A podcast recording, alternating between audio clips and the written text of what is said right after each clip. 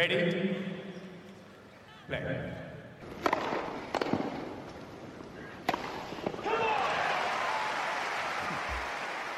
Herkese merhaba. Raket Servisi hoş geldiniz. Ben Gökay. Ben Anıl merhaba. Evet, 100. bölümümüzü kaydediyoruz. Dalya diyoruz. Ama Aman. Dalya'ya yakışmayan bir finalle geliyoruz. Onun için e, sözü olsun birilerinin 100. bölümü biz bir daha kaydedelim. bu yüz buçuğuncu bölüm. Araya bir yüzü sıkıştırıcı. bu, bu 99 buçuk pardon. Aynen. Bu Zverev Berrettini finalinden sonra ol- olmadı. Bir tane daha yapabiliriz yani. Hazır olun. Ama e, vallahi 100 e, 3 hanelere geçtik. İnanmakta zorluk çekiyorum. Buradan bir dinleyenlere teşekkür edeyim. E, vallahi bu kadar gideceğimizi düşünmüyordum ben. Ama çok teşekkür ederiz desteğiniz için. Bizi e, bu kadar bölüm kaydetmeye ve bu kadar konuşmaya motive ettiğiniz için teşekkür ederiz. Nice yüzlere diyelim Gökalp. İnşallah. Evet gönül isterdi ki bir Federer, Nadal, Djokovic finalinden sonra bu, bu üçlünün beraber final oynadığı bir maçtan sonra öyle söyledim ki. Çiftler finali değil mi böyle? Yanlarında Ama olsun. dördüncü oyuncu da Petros Tsitsipas wildcard'la girmiş Evet, yine çiftlere. çift- çiftlerde yükselmeye devam ediyor kendisi. Her hafta bir puan alarak. 350. sıraya falan geldi değil mi? Evet, e, bugün Madrid'i konuşacağız. Roma kuralları çekildi. Roma'yı konuşacağız. Sonra klasik bölümlerimizi yapıp kapatacağız. Herhalde bir tık daha kısa olabilir ama bakarsınız olmaz. Onun için söz de vermeyelim. İstersen e, kadınlarla başlayalım Madrid'de. Kadınlar erken başlamıştı. Bu hafta onun için daha az sayıda maç vardı erkeklere kıyasla. E, ve de Sabalenka'nın Barty'yi 2-1 yenmesiyle sonuçlandı. 6-0, 3-6, 6-4. Sabalenka Barty yendi ve şampiyon oldu. Çok iyi bir şampiyonluk. Bu onun dördüncü bin seviyesindeki turnuva şampiyonluğu.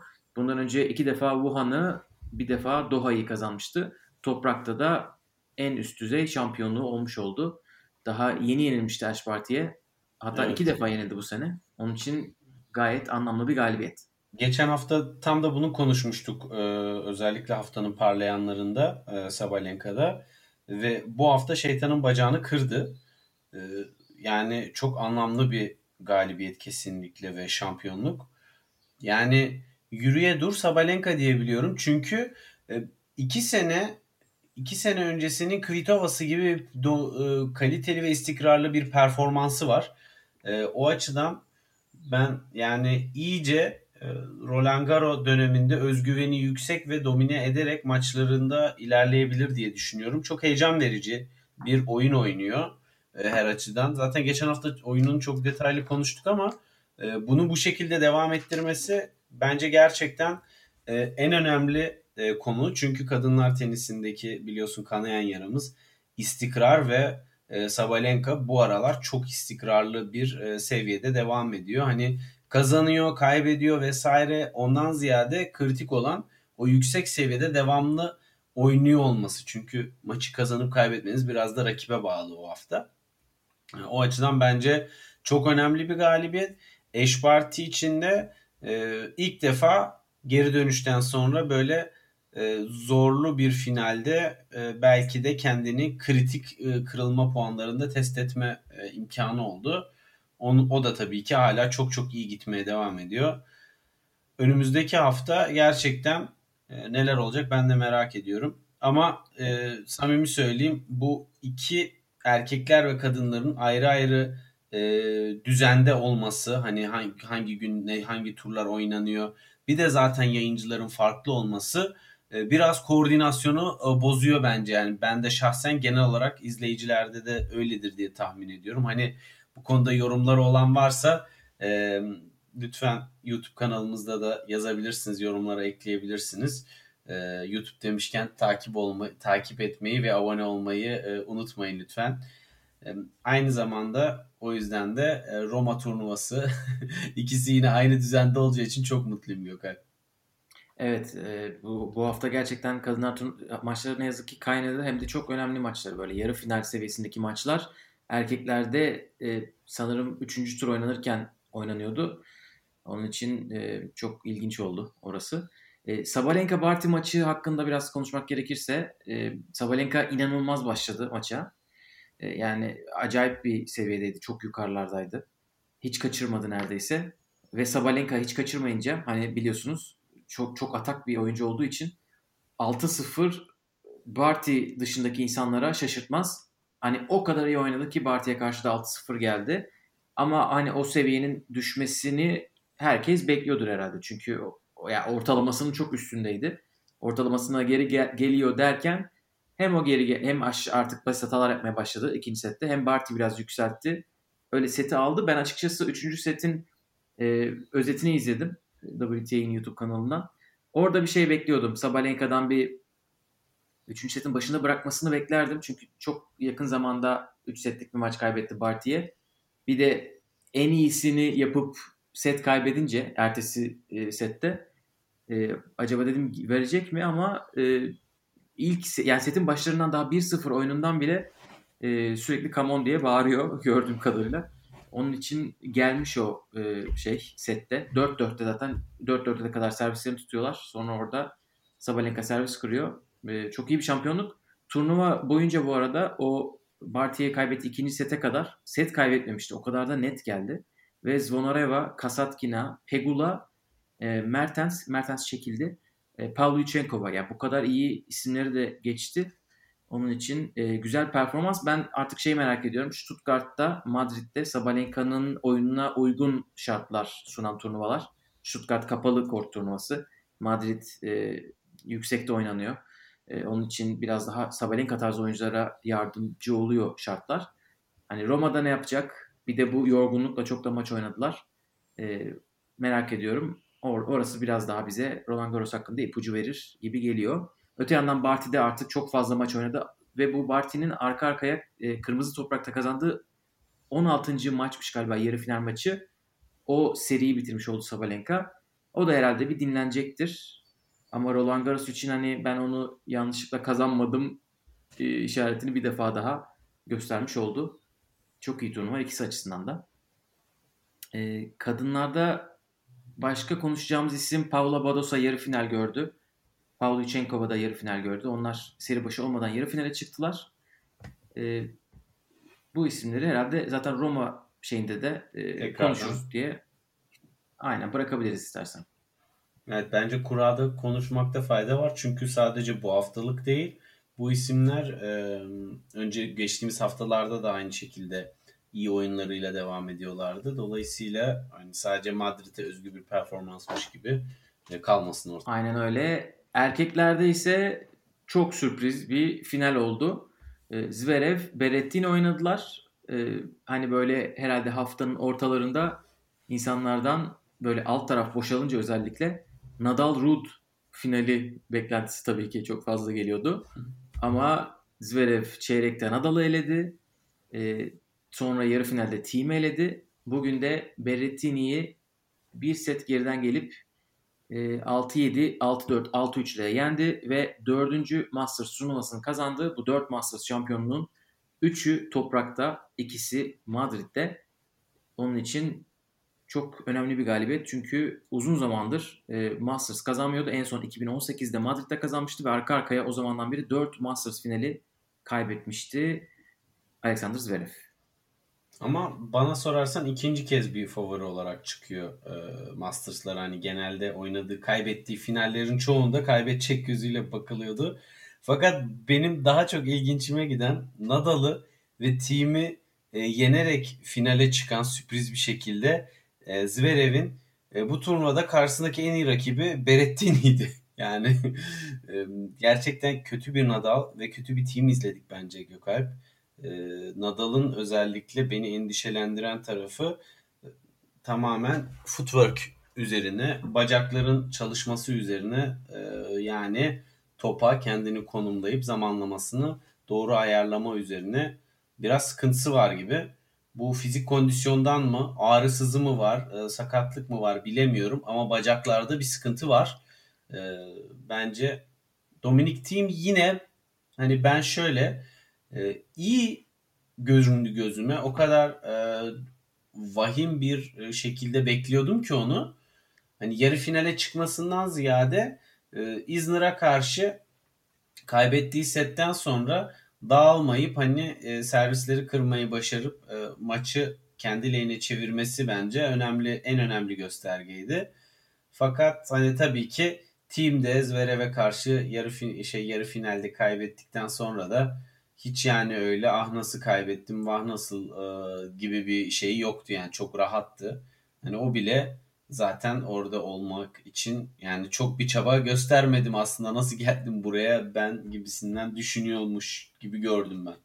Evet iyi ki kaybetmişim demesi eksikti yani. O kadar rahattı maçtan mi? sonra verdiği röportajda.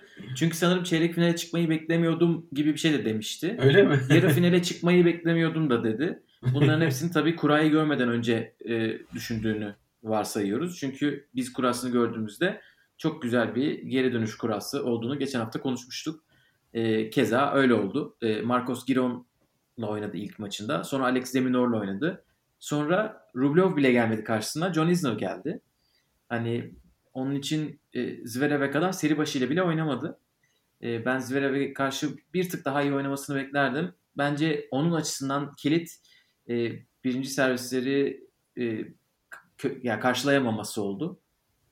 Çok önde hani biraz blok yapmaya çalıştı Zverev'in servislerini ama Zverev de iyi servis attı hani o gün. Nadal'a göre, Nadal maçına göre e, evet. %6-7 artırmış ilk servis içeri sokma oranını.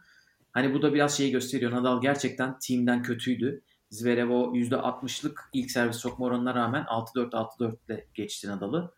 E, Nadal tarafında bence e, hani senin söylediğin ayak çalışması dışında servisleri de Nadal'ın e, yoktu yani o maçta, Zverev maçında. Evet.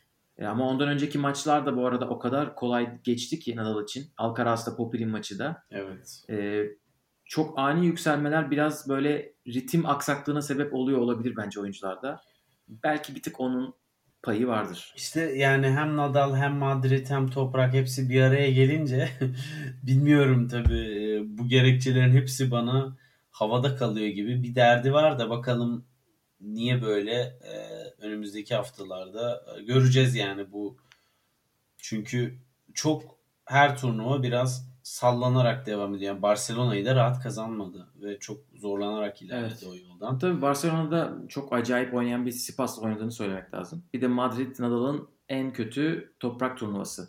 Bütün toprak bütün e, o üst düzey toprak turnuvaları evet. arasında e, böyle yüzde kaç 80 gibi bir galibiyet oranı var. En kötü hali bu tabii ki onun. Diğerleri 92'den başlıyor. İşte zaten 98'e çıkıyor Roland Garros'ta. Burası onun herhalde biraz daha böyle olabilir dediği yer bence. Roma'da kesin başka bir Nadal göreceğiz diye işte, düşünüyorum. Benim de e, o yüzden önümüzdeki haftada en çok merak ettiğim performans Nadal'ın performansı. Bakalım. Evet Ama... alt tarafta e, bambaşka isimler vardı. Orada hiç böyle çünkü Medvedev oranın seri başı olduğu için ve Tsitsipas Kasper Ruud'a kaybettiği için orada ilk dörtten hiç kimse yoktu. Sasha Bublik, Kasper Ruud, Matteo Berrettini ve Christian Garin çeyrek final Bublik oynadılar. de sürpriz bir şekilde çıktı e, çeyrek finale yani. Beklenen bir isim değildi sonuçta Bublik'te. Sineri evet, yenmişti o... yanlış hatırlamıyorsam. Karatsev'i yendi, Shapovalov'u yendi evet. ve Fucovic'i yendi. Karatsevi 6-4 6-3 ile geçmesi çok iyi. Şapo'yu da Madrid'de Shapovalov yarı final oynamıştı. Onun için bayağı iyi galibiyetler oldu da burada. Yani Bublik e, sürprizler yapmaya devam ediyor. Bakalım ilginç bir adam. Kasper Ruud arka arkaya 3. yarı finalini oynadı Toprak Masters'larında. Bunu son 10 yılda yapabilen sadece 4 başka isim var. Bunlar Nadal, Djokovic, Zverev ve Murray. Bunların dışında yapabilen yok. Kasper Ruud için çok iyi işaretler gelmeye devam ediyor. E, Berrettini'ye evet. bu kadar 6-4 6-4 gibi net bir skorla kaybetmesini beklemiyordum. Berrettini gerçekten iyi oynamış yarı finalde. Berrettini bana biraz e, Rublev'un uzun boylusu gibi geliyor e, Gökalp. Şu açıdan B planı çok fazla yok. Ben onun eksikliğini Berrettini'nin oyununda görüyorum. Özellikle eğer ki agresif bir oyun kurup e, içeride kalamıyorsa e, rallilerde özellikle backhand tarafına gelen toplarda çok rahat hata yapabiliyor. Bu da tabii ki kırılma anlarında ve kritik maçlarda e, çok fazla ilerlemesinin önüne engel olabilir. Yani ben orada variyetesini bir üst seviyeye geçme potansiyeli çok yüksek. Çünkü muazzam bir servisi var. Hani bugün bile çok çok iyi servis attı ve hani bu Beretti'nin en iyi yaptığı şey bu kadar kuvvetli birinci servis ve rally oyununu iyi kötü başarabilen bir isim sahasında çok hızlı e, daha yukarılara da gelebilir. İlk 5'e girebilir e, tabii ki puanlama sisteminde e, normale döndüğünü düşünürsek. Fakat orada B planının eksikliği hani bugün rally'e gire, girebilmesi bile Zverev'in kupayı almasına yetti. Çünkü çok fazla e, kritik sayılarda da e, basit hatalarıyla yine ön plana çıktı. Ve özellikle Zverev'in servisinde e, çok fazla bence Zverev'i yoramadı. Zverev'in kötü servis atması haricinde yani bana öyle geldi en azından. Evet bence de e, ya ben söylediğine katılıyorum. Hem Berrettini Rublev karşılaştırması bence çok güzel. E, çünkü ikisi de hani e, ekmeklerini bolca servis ve birinci servis ve ilk forehand vuruşundan yiyorlar. Ki Berretti'nin forehand'i şu anda bence turdaki 3-4 en iyi forehand'den birisi. Böyle ya tavanı çok yüksek. Evet. Acayip vuruyor topa. Derinlik ee, ve hızı aynı anda verdiği için tabii ki e, rakibi böyle kortun evet. dibine kadar atıyor böyle. Oradan sonra bomboş bir kort var. Ki onları yani. da bitiremediği oldu bugünü bu arada yani. İkinci ve üçüncü sette çok fazla hata yaptı. Yani o ilk vuruşlarda o hataları yapmasa bence maç gelirdi. Tabii. Ama e, Toprak oyununu bence çok iyi oynuyor. Çok iyi hareket ediyor o boya göre. Zaten ilk o ismini duyurduğunda arka arkaya iki Toprak finale oynamış. Birini kazanmış, birini kaybetmişti. Christian Garina o 2019 baharında. E, yani onun zaten buralarda bunu yapabileceğini biliyorduk. Hani o drop shotları çok iyi. Öyle oyunda böyle değişik şeyler deniyor sürekli. Belki Rublev'den farkı biraz o. Hani böyle biraz daha açı çok açı çok evet. iyi kullanıyor mesela. Evet. bugün de çok fazla iyi açı vurdu. Ona eyvallah. E, drop shotları da falan da bayağı iyi. Ama backhand yani şu anda bence gelişmiş hali bu. Ona rağmen belli yani. Hani backhand orada bir şey e, beni geliştir daha bana uğraş diye duruyor. E, Zverev öte yandan bence öyle bir tenis oynadı ki hem çeyrekte hem yarıda hem de finalde böyle bu tenis bence 500'lük kazanmaya yetecek bir tenis. Hani evet. karşılarındaki rakiplere dua etsin. E, Kesinlikle. Gibi düşünüyorum bu hafta için. E, yani tamamen bu meşhur bir laf var ya teniste e, bir e, şampiyon olmak için en iyisi olmaya gerek yok. Sadece o gün korttaki rakibinizden biraz daha iyi olmanız gerekiyor. Evet. Zverev bütün her tur bunu yaptı ve e, hani Nadal'a gelene kadar da ki maçlardaki kuralları çok daha rahat olmasına rağmen de hiç de iyi oynamadı yani. Öyle aman aman bir oyun yoktu. Servisi çok daha fazla sallanıyordu. E, finalde yine hani çok da iyi olmasa da en iyi servis performansını gösterdi. Özellikle ilk servislerin içeri düşme oranı ve ilk, ilk servislerinden sayı alma oranı e, bayağı iyiydi bugün. Zaten e, en önemli faktör de oydu. O çalışmasaydı evet. e, olmayacaktı. Zaten o zaman Berettini'ye dönecekti iş. Ama tersi Aynen. oldu. Berettini de bir çalışmadı ve Zverev iyi değerlendirdi. Onun da hakkını vermek lazım. Yani kritik Aynen anlarda öyle. açıktı. Odaklıydı. Evet. Bunlar tabii bakacağımız diğer isimler olacak Roma'da. Bakalım neler yapacaklar. Deyip istiyorsan ufak haberler var. Onları konuşalım sonra Roma'ya geçelim. Tabii. Ee, Sofia Ken'in haberini verelim. Ee, yani bayraklarımızı sallıyoruz. Rusya Amerika bayraklarını çok mutluyuz. Evet. Ee, babasını takımından kovmuş. Çok kibar yazdığı Instagram mesajını bu şekilde herhalde aktarmak doğru olur diye düşünüyorum.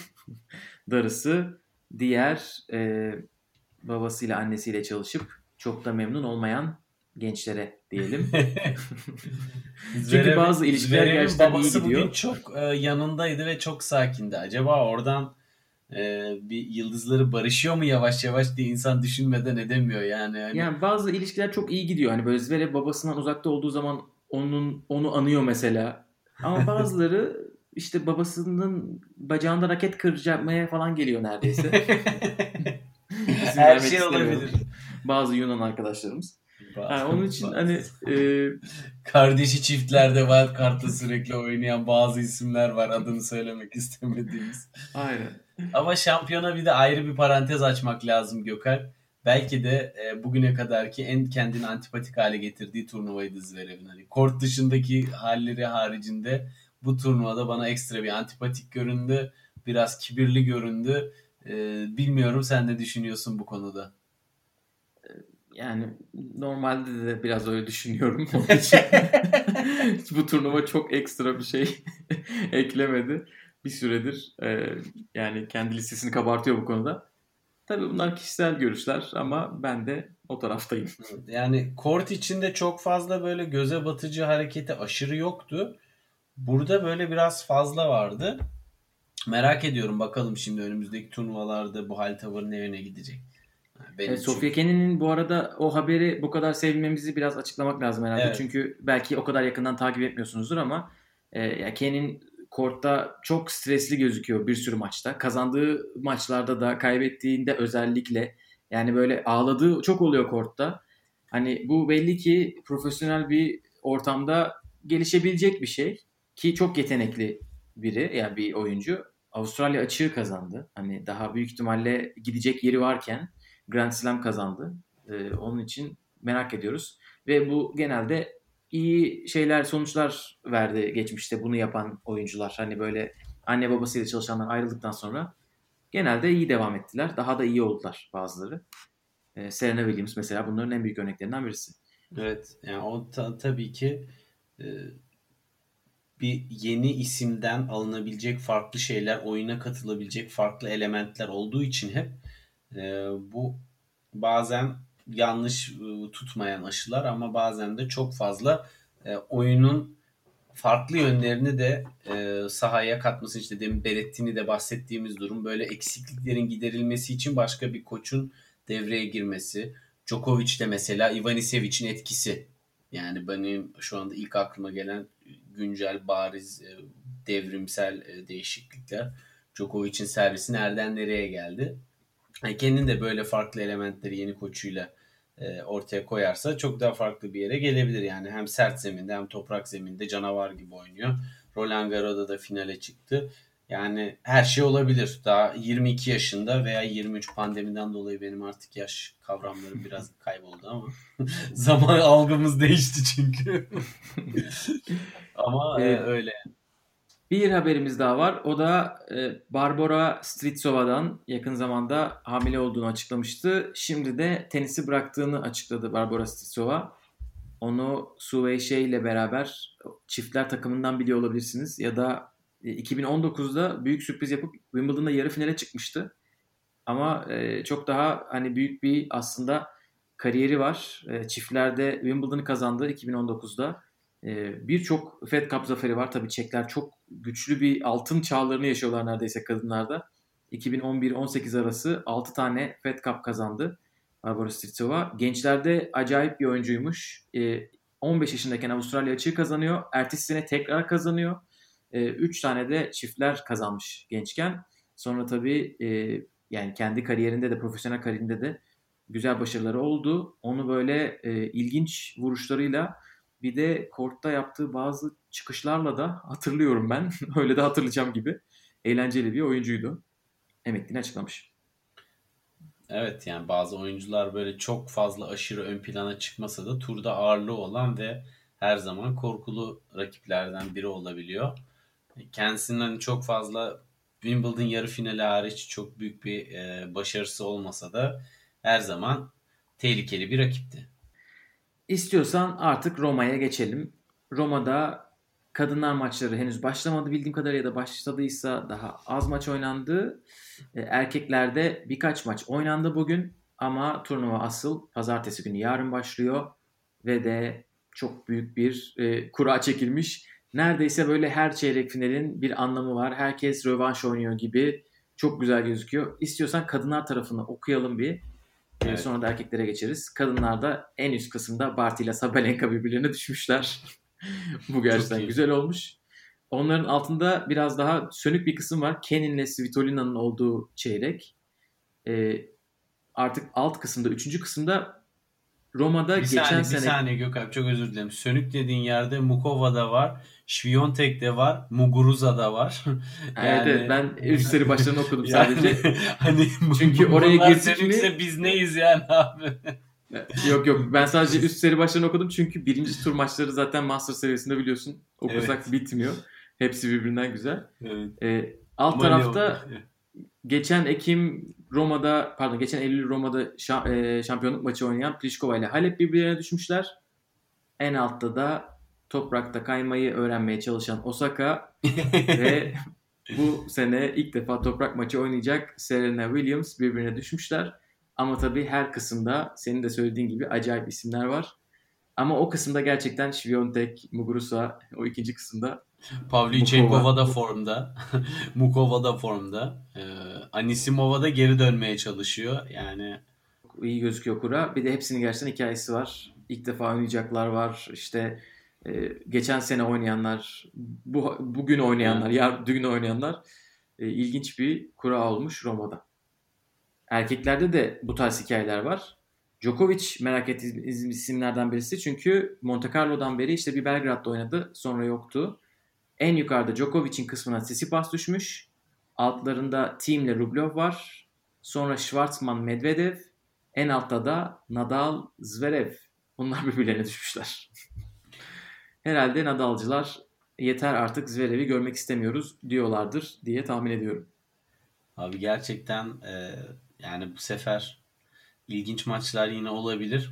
Medvedev ve e, Aslan Karatsev ve Medvedev şansı diyebiliriz. E, o da oradan bakalım nereye gidecek. Medvedev ne yapacak onu da çok merak ediyorum. E, bu turnuvaya bu turnuvada da toprağa lanet okuyacak mı? E, team'in form durumu nasıl olacak? Ki hani esasında olası bir Team Rublev eşleşmesinde Team'in Rublev'u çok net yenmesi gerekir. Ama bu turnuva e, tabii ki daha Team'in seviyesi nerede onu tekrardan bir e, ölçmek için bir fırsat olacak. Evet umuyorum artık çeyrek finale çıktığında beklemiyordum demez. Artık kendisine beklentileri Artık vardır. bekle. Bekle artık. Artık, artık beklesin. Seri başının Ama- hakkını versin. Ama e, Madrid Masters e, gerçekten çok böyle daha az heyecanlı e, heyecanlı çok düşük geçti benim beklentilerimin aksine. En güzel maçlar birinci ve ikinci turlardaydı. Umarım burada öyle olmaz da bir böyle e, kıran kırana e, heyecanlı yüksek, adrenalini yüksek e, yarı final, final maçları izleyebiliriz erkeklerde de. Evet bi- bilmiyorum burada da öyle olabilecek maçlar var. Mesela Schwartzman Felix'le oynayacak ilk maçını. Felix bugün Krajinovic'i yenmiş.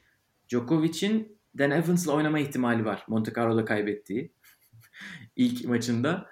Tabii bu da bir ihtimal. Onun için Dan Evans'ın Taylor Fritz'i geçmesi gerekecek. Evet. Ee, Roma dışında bizim ekipten de tabii bu hafta maç oynayacaklar var. Çağla Oynamış Kata- olanlar var. Aynen hala hazırda oynamış olanlar var. Çağla Katalonya'da bir ITF 60K turnuvasında ana tabloda. Pemra'da elemede ama maçını oynadı mı emin değilim. Ee, o ikisi oradalar. Bir de Almanya'da Heilbronn'da Challenger var. Altu ve Ergi eleme oynadılar orada. Bugün birinci turlarını Altu elendi. Ergi ilk maçını aldı. 2 numaralı seri başını geçerek. Ee, ve çiftlerde de Altu ile Tuna e, ana tablodalar. Onlar da e, çiftler oynayacaklar. Altun zaten ne kadar toprak sevdiğini herhalde bizim en son quizimizi izleyenler hatırlayacaklardır. Evet. Bu ilk toprak maçıydı. E, diğerlerinin daha iyi olması ümidiyle diyelim. Bakalım çiftlerde ne kadar e, ilerleyecek Altuğ'da. E, Ergi de orada umarım e, güzel ilerler. Ergi için de tabii ki çok önemli bir tecrübe oluyor. 191 numarayı yendi. Hani onun için de özgüven açısından e, önemli bir galibiyet. Hani Challenger'ın elemesi olsa da Heilbronn'daki Challenger'ın e, seviyesi katılımcılar açısından baya baya yüksek. Hani o yüzden e, bunu da bence eklemek gerekiyor. Çünkü Challenger tek bir seviye değil. Onun içinde de seviyeler var ve Roland Garros öncesi toprakta Masters'a katılamayan çok fazla isim var ve o top e, Masters'a giremeyen birçok isim de bu yakın bölgelerdeki Challenger'ları tercih ettiği için çok sağlam e, oyuncular e, buralarda e, yer alıyor. Evet. E, Ergi ikinci maçın Zizu Bergs'le oynayacakmış. Zizu Bergs'in adını bu sene çok duyduk Challenger'da. Galiba iki tane şampiyonluğu var. Bakalım toprakta neler yapacaklar. Onları takipteyiz. Deyip istiyorsan haftanın parlayanına geçelim mi? Geçelim. First of all, I'd like to congratulate Roger. You're starting to become very, very annoying. Um, Evet haftanın parlayanında klasik. Biraz daha bu ismi konuşalım. Bu çok iyiydi bu hafta. Dediğimiz isimleri konuşuyoruz. Anıl kimi getiriyorsun? Ee, Kadınlarda kimseye getiremiyorum Gökalp çünkü onun hakkını verecek kadar e, fazla maç izleyemedim bu hafta e, kadınlarda. Dolayısıyla orayı pas geçiyorum. Ee, Erkeklerde ise her şeye rağmen team diyorum bu haftanın parlayanı. Çünkü gel bulunmuş olduğu yerden çıkmış olduğu nokta bence çok sevindirici. E, Dolayısıyla Roma'da özellikle gözüm team'in e, performansının nereye gideceğinin üstünde olacak. Ee, ben WTA'de Mukova'yı e, haftanın parlayanı yaptım ki kendisinin çok büyük işler başarabileceğini zaten Avustralya'da da gördük hep beraber ama Avustralya'dan beri e, sadece ikinci turnuvasıydı bu. Stuttgart'ta bir maç yaptı. Aleksandrova'ya kaybetmişti. E, burada çok iyi maçlar oynadı. Pavlyuchenkova'ya 7-6 7-6 kaybetti. Hani o olmasa yarı finalde Sabalenka'ya sıkıntılar çıkartabilirdi. Osaka'yı eledi. E, onun için e, yani ki Osaka çok kötü oynamamıştı o maçta. Sonra Sakkari'yi çok yakın bir maçta eledi. E, ve çok yetenekli ya. Yani izlemesi inanılmaz keyifli. E, biraz da ondan herhalde Muhova'yı burada belirteyim istedim. E, erkeklerde de Berrettini. Yeterince Berrettini konuştuğumuz için neden olduğunu herhalde açıklamama gerek yok diye düşünüyorum. Başa, başta onları bayağı saydım ama Berrettini'nin e, yolunun sen onu daha güzel özetledin. E, yani Zverev'in gerçekten en zor rakibi Berrettini'ydi. Bence Zverev öyle bir yoldan geldi. Ama Berrettini'nin en zor rakibi Zverev değildi. Yani Kasper Ruud'u geçti. Ondan önce Christian Garin'i geçti. Bu ikisi herhalde turnuvanın en zorlayıcı isimleri olabilir. E, ikisini arka arkaya geçip Zverev'le oynamak yani tabii o bir, biraz yormuş olabilir. Bir de cumartesi yarı final maçını akşam 9 seansında oynadı Berrettini. Onun için e, çok iyi bir performans olduğunu düşünüyorum Madrid'in. Bir de Belgrad'da çok hakkını vermemiştik. Hani zaten seri başı asıl maç Karatsev Djokovic oldu. Çok yorgun Karatsev'i yendi diye. Herhalde biraz vermeliymişiz. Onun için onu bir daha anmak istedim. Ee, ekleyeceğim bir şey yoksa sen neden böylesine geçebiliriz. Bence geçebiliriz sen neden böylesine. Sasha Zverev again, man. Again, again. How selfish can you be? How selfish can you be? Sen neden böylesinde yakınacağımız bir şey varsa onu konuşuyoruz. Anıl sende var mı şeyler? Ben bu hafta açıkçası e, çok yakınacak bir şey bulamadım. Çünkü e, çok böyle ya bir tek tabii e, Zverev'in yine kort içerisindeki bu ufak tefek şımarık halleri ama artık e, onlar da çok e, bence bahse değer değil. Çok da üstüne düşmemek gerekiyor. E, sende varsa bir şeyler onu alalım. Ben Fox'ten demek istiyorum. Fox'ten yeni toprakta işte challenge teknolojisi e, topun nereye düştüğünü gerçekten nereye düştüğünü gösteren e, işte teknoloji olarak hayatımıza girdi. Birkaç ufak toprak turnuvasında Madrid'de de şu anda en yüksek prestijli halde yürürlüğe girdi. Sadece merkez kortta olmak üzere. E, ben bunun yani yeterince açıklanmadığını düşünüyorum. Lansmanı iyi yapılmadığı, e, üründen bahsedilmiyor. Onun için insanlarda tabii karmaşa çok yaratıyor ve bunun da hani ürünün asıl sahiplerinin sorumluluğu olduğunu düşünüyorum. E, mesela şöyle bir şey var. Twitter sayfaları bu bir kez ağlıyor yani. O kadar kötü yönetiliyor. e, herhalde 5 kişiler ofiste bir kişi bir sürü iş yapıyor. Twitter'a da bir şeyler atıyor ara sıra.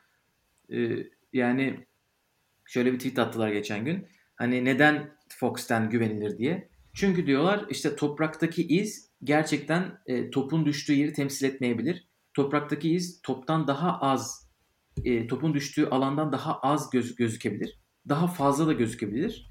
Hani o kadar karışık ki işte şey diyorlar yani tabii ki haklılar büyük ihtimalle. Çünkü çok e, bilimsel yaklaşıyorlar bu işe. İşte diyorlar e, rüzgardan dolayı toprak izi kapatabiliyor gibi şeyler söylüyorlar. Evet. Ama bunlar birincisi çok karışık. Bunların bence bizim gibi çok yakından insan izleyen insanlar değil de hani biraz daha normal günlük tenis izleyicisine anlatılabilir hale getirilmesi lazım. Değil mi? Ee, bir de bence görselleştirmeleri iyi değil. Yani hani yan yana iki şey e, hangi kamera açısından olduğu gözükmüyor tam. Zverev dün delirdi. E, dört tane top mesela izini böyle gösteriyor yerde. Sonra kamera işte gösteriyor şuraya düştü diye. İşte diyor gör, görmüyor musun diyor hakeme. Dışarı gösteriyor diyor Fox'ten de. Bu arada bir tanesi bence de gerçekten dışarı gidiyor gibiydi. İçeri verdi e, sistem. Yani anlaşılması bayağı karışık. Hawkeye gibi değil. Çünkü Hawkeye tam Amerikalıların yaptığı bir sisteme benziyor. Yani çok kolay anlaması. Hiçbir şey düşünmenize gerek yok. Bence biraz bunun da e, öyle kolaylaştırılması lazım gibi düşünüyorum. Katılıyorum ve e, iki tane yani hem gerçek görüntüyü hem dijital görüntüyü yan yana vermesi de durduk yere e, işi karıştırıyor bence. Gerçek görüntüyü direkt böyle göstermese belki e, daha doğru olacak bana sorarsan. Çünkü tepeden bir görüntüyle o topun hangi açıyla e, çizgiye nereden sektiğini o tek kamera açısı çünkü hep aynı tek kamera açısı gösteriliyor. Bence e, işi biraz o karıştırıyor. Evet bakalım ne şekilde ilerleyecek, evrilecek bu sistem toprakta herhalde görmeye devam edeceğiz. Kort dışına geçelim ve kapatalım istersen. Tamamdır. What happened in Monte Carlo happened, and what happened in Barcelona happened, what happened in Madrid happened, and here we are. We are in Rome.